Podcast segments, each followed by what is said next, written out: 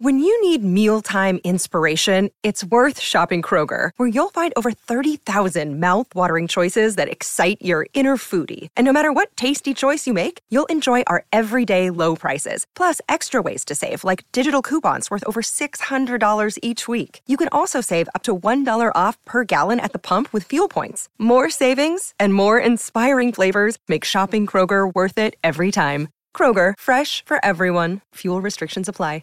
Another day is here, and you're ready for it. What to wear? Check. Breakfast, lunch, and dinner? Check. Planning for what's next and how to save for it? That's where Bank of America can help. For your financial to-dos, Bank of America has experts ready to help get you closer to your goals. Get started at one of our local financial centers or 24/7 in our mobile banking app. Find a location near you at bankofamerica.com/talktous. What would you like the power to do? Mobile banking requires downloading the app and is only available for select devices. Message and data rates may apply. Bank of America N.A., member FDIC. By now, there's a familiar rhythm every time a major tech company has a speech controversy. First, somebody writes or says something outrageous or inflammatory. Then there's a backlash, then apologies or promises to do better, then sometimes a backlash to the backlash, which made me wonder what stage the ongoing Joe Rogan Spotify mess had reached. I feel like we're doing a speed run through the life cycle of a user-generated content platform. Spotify is on a steep learning curve. That's Evelyn Douek, a lecturer at Harvard Law School who studies online speech. And Spotify, which is the exclusive home of Rogan's blockbuster podcast, has been in an uncomfortable spotlight since late December over Rogan's history of frequently broadcasting COVID misinformation under the guise of just asking questions. Yeah, I think for the most part, it's safe to get vaccinated. I do. But if you're like 21 years old and you say to me, should I get vaccinated? I go, no. Every day, there seems to be a new development.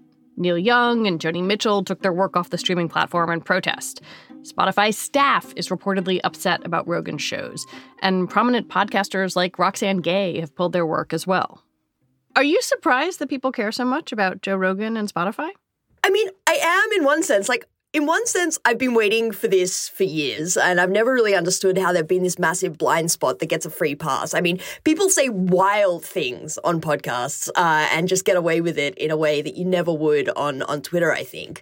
But on the other hand, this has really been dominating. I've been getting push notifications on my phone about it. Friends have said to me that I don't understand how big of a deal Neil Young is, and, maybe guilty by the looks of things, because this has been huge. It's huge in part because Rogan is arguably the most famous podcaster around, but also because, once again, a big popular platform is grappling with who gets to say what on their service. But Evelyn says there is a key difference here. Joe Rogan isn't somebody's random uncle posting nutty things on Facebook or Twitter. He's being paid millions of dollars by Spotify. This is a role that Spotify is playing that's very different to a whole bunch of other platforms in this space. And I think that people are starting to have a bit more of a nuanced conversation about that and how responsibility should differ based on the platform role.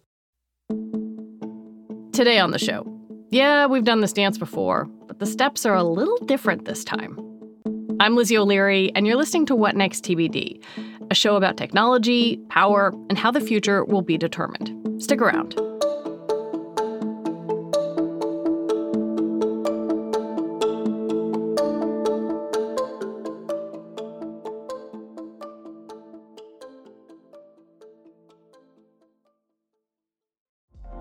Apple Card is the perfect cashback rewards credit card. You earn up to 3% daily cash on every purchase every day. That's 3% on your favorite products at Apple, 2% on all other Apple Card with Apple Pay purchases, and 1% on anything you buy with your titanium Apple Card or virtual card number. Visit apple.co/card calculator to see how much you can earn.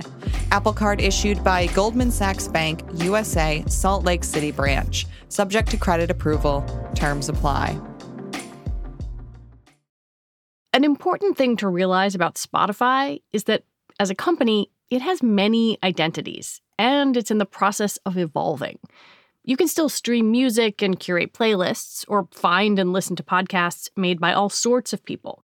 But crucially, over the past few years, Spotify has leaned hard into podcasts that it distributes exclusively, like Armchair Expert, Call Her Daddy, and of course, the Joe Rogan Experience. With respect to Joe Rogan, it has paid $100 million for an exclusive contract with Rogan so that it is the only platform that releases his podcasts, which are enormously popular. And it's part of Spotify's push to get into podcasting. So in that sense, you know, the analogy is not really to like a Facebook or a Twitter. It's much more like a broadcaster that has secured an exclusive contract with a star and is putting out all of that content. But the interesting thing is that Spotify does have a separate part of its platform, which is that like almost anyone can get a podcast uploaded. Yeah. That looks a lot more like a Facebook or a Twitter or any other user-generated content. The Joe Rogan deal in 2020, you know, to be his exclusive home, reportedly $100 million deal, felt like an inflection point in how Spotify changed its business model. And I wonder how you would see their evolution. Podcasts have sort of been this strange space where for a long time they were kind of niche interests, not many people paid attention to them, and then they've exploded in popularity over the last little while. And of course, as soon as something... And Rogan's been around forever. Right. And then as soon as something becomes so popular, platforms try and monetize it, which is what you see sort of Spotify doing here. And it's getting into that role of much more curational, much more editorial, you might say, rather than merely sort of a hosting distribution network. Let's go through the latest controversy. Rogan has this show December 31st. He has a doctor on named Robert Malone. This guy was at one point a vaccine scientist. He's now a pretty prominent anti-vax activist. And Malone gets banned from Twitter. And then he goes on Rogan's show. I wonder, broadly speaking, how platforms and tech companies have been dealing with people like Malone over the course of the pandemic. It's been fascinating because I think the pandemic itself has been a real inflection point for platforms in sort of the role that they're prepared to play. You know, before the pandemic started, they really had this, we're not going to be arbiters of truth, we're going to be hands off, who are we to judge what is true and what is false in the marketplace of ideas, you know, the best remedy for speech is more speech, that kind of thing.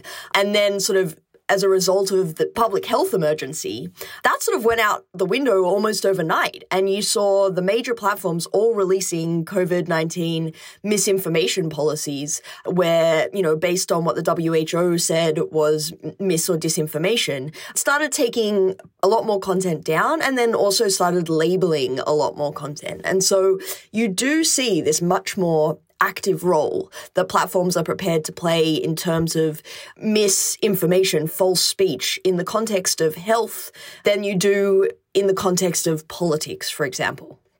On January 10th, a group of doctors published an open letter to Spotify about Malone and other misinformation on Rogan's show. And they said this one thing.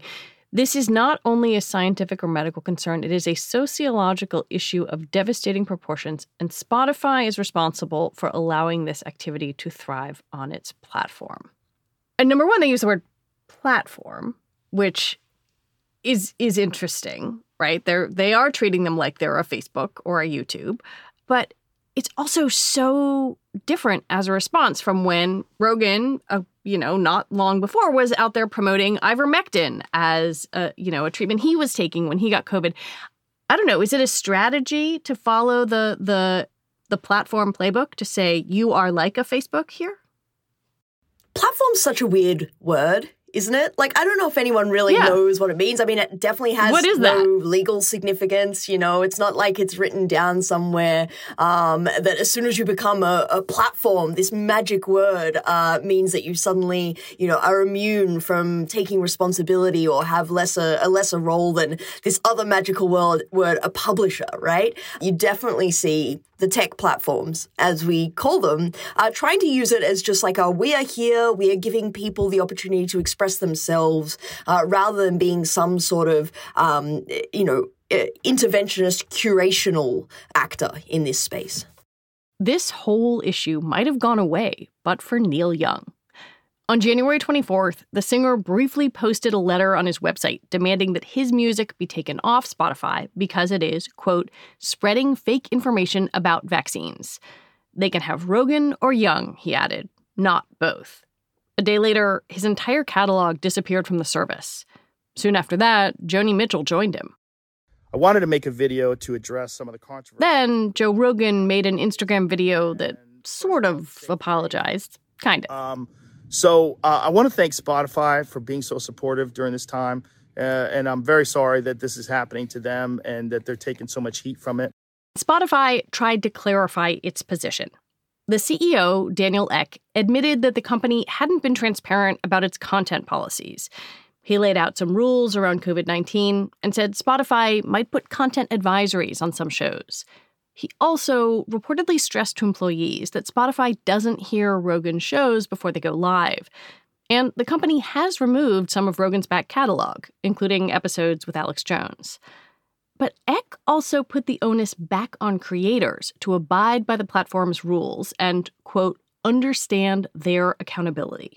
Their relationship with Joe Rogan is very different to any other content creator, right? Like, they're paying the guy. They're paying the guy. As you said, he's been around for ages. They can't be surprised by the kind of content that he's producing. It's exactly the stuff that they were paying for. And it's the only place to get the Joe Rogan experience. Right. And so, you know, if they wanted to alert Joe Rogan to their rules, I'm sure they had better channels than, like, trying to highlight it more on their platform in their, you know, the interface or something. Like, this is, again, a completely different situation to, for example, Facebook's community standards, which govern what you and I can post on Facebook. And, you know, the very legitimate point that we should know what the rules are.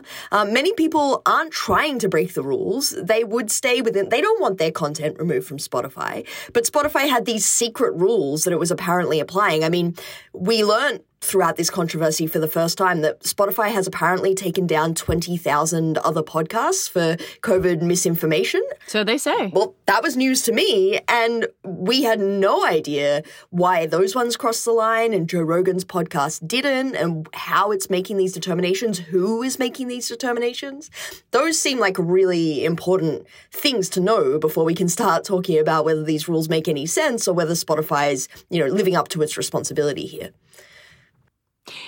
Is this a content moderation issue, or is it Spotify sort of quietly saying, yeah, we're just going to kind of pick the person who's making a lot of money for us? So Joe Rogan, the analogy is not to content moderation, and I think it really suits them to try and make it a content moderation problem, because content moderation at scale is really hard, you know? It, like, the phenomenal hours of audio that are uploaded to Spotify every day is insane. And the idea that they could make the right decision in all of those cases around really contentious issues where the rules are blurry, the lines are blurry, that's an unreasonable expectation. But that's not what we're talking about when it comes to Joe Rogan, where he's releasing a handful of episodes that they're paying $100 million for. They are playing the role of a publisher, a broadcaster, and we might have some disagreements around how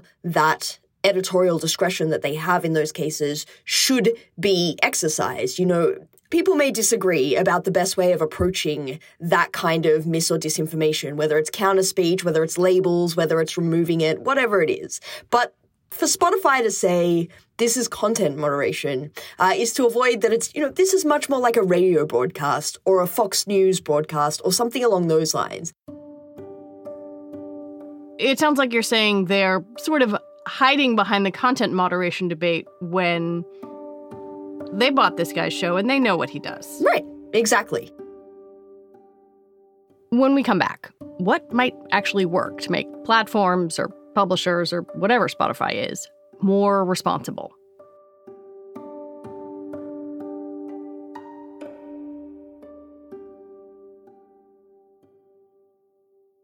Our bodies come in different shapes and sizes, so doesn't it make sense that our weight loss plans should too?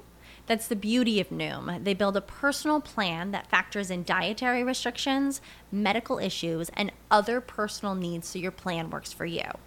Noom doesn't restrict or shame when you want to treat yourself. Their flexible program focuses on progress instead of perfection. You don't have to give up carbs or anything. And with their daily lessons, you can learn something new about your food choices every day.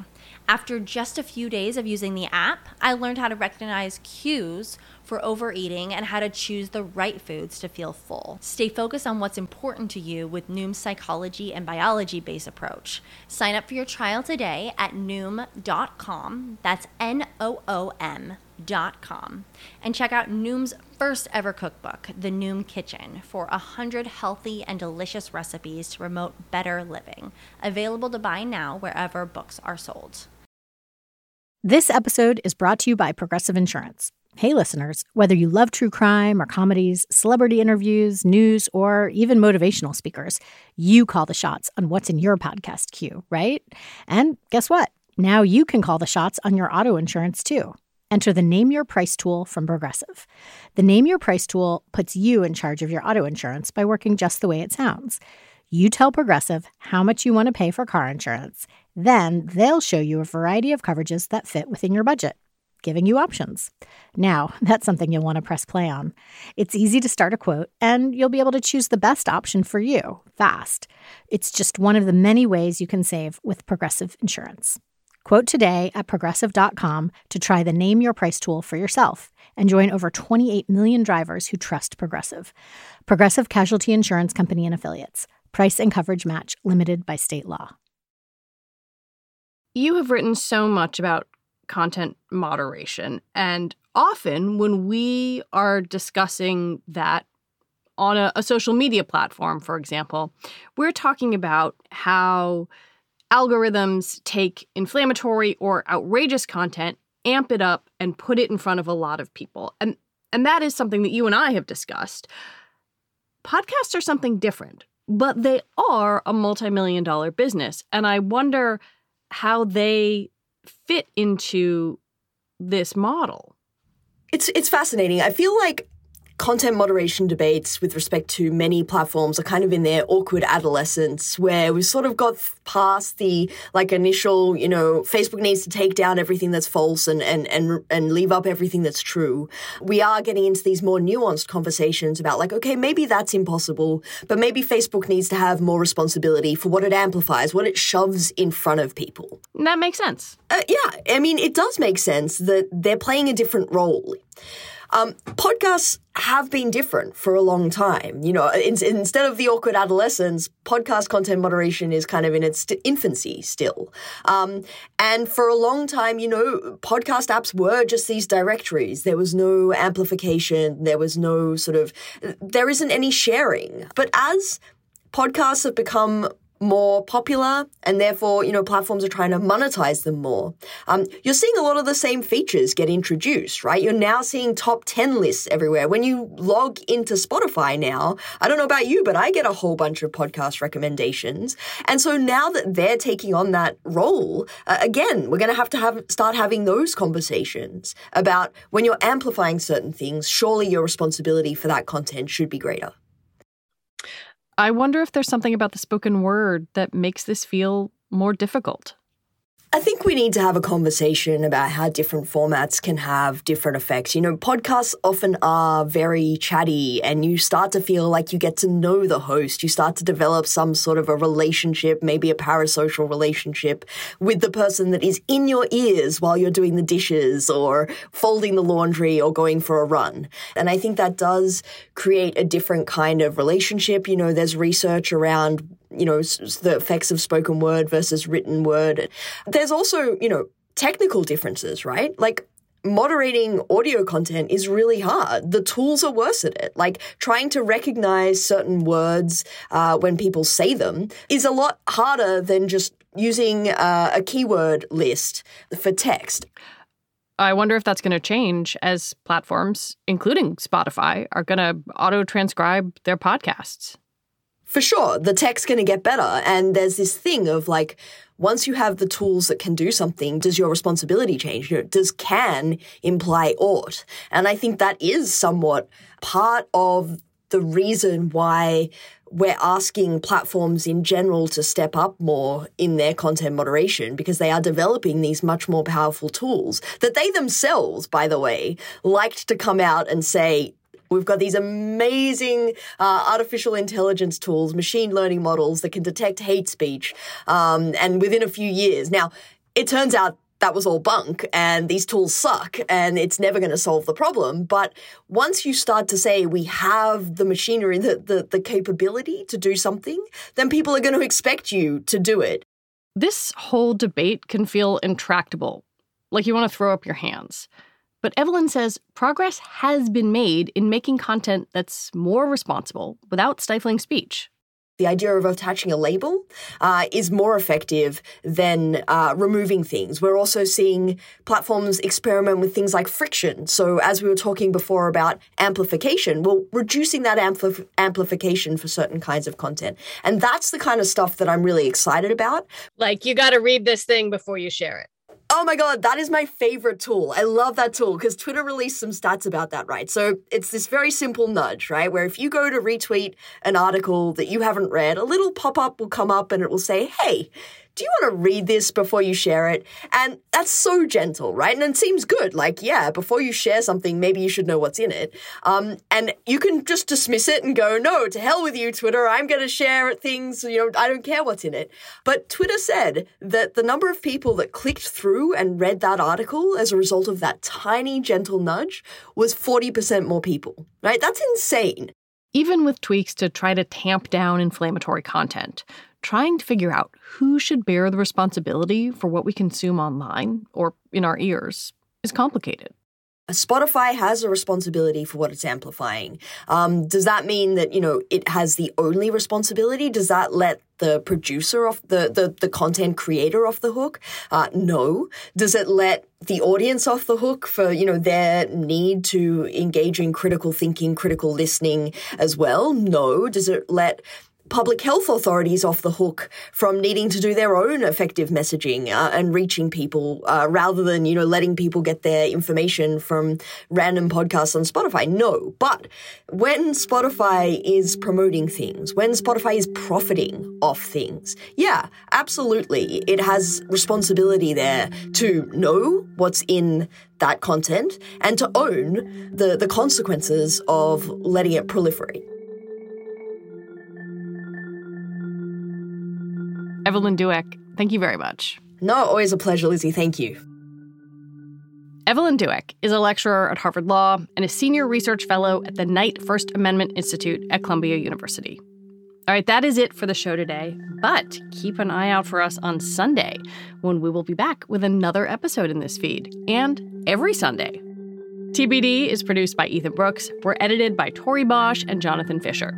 Alicia Montgomery is the executive producer for Slate Podcasts. TBD is part of the larger What Next family, and it's also part of Future Tense, a partnership of Slate, Arizona State University, and New America. And you can check out Future Tense's free speech project, which you can find at slate.com/futuretense. I'm Lizzie O'Leary. Thanks for listening.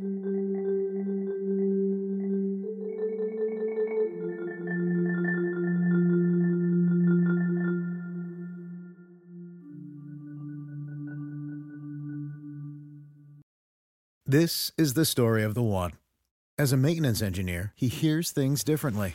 To the untrained ear, everything on his shop floor might sound fine, but he can hear gears grinding or a belt slipping. So he steps in to fix the problem at hand before it gets out of hand. And he knows Granger's got the right product he needs to get the job done, which is music to his ears. Call, click Granger.com, or just stop by. Granger, for the ones who get it done.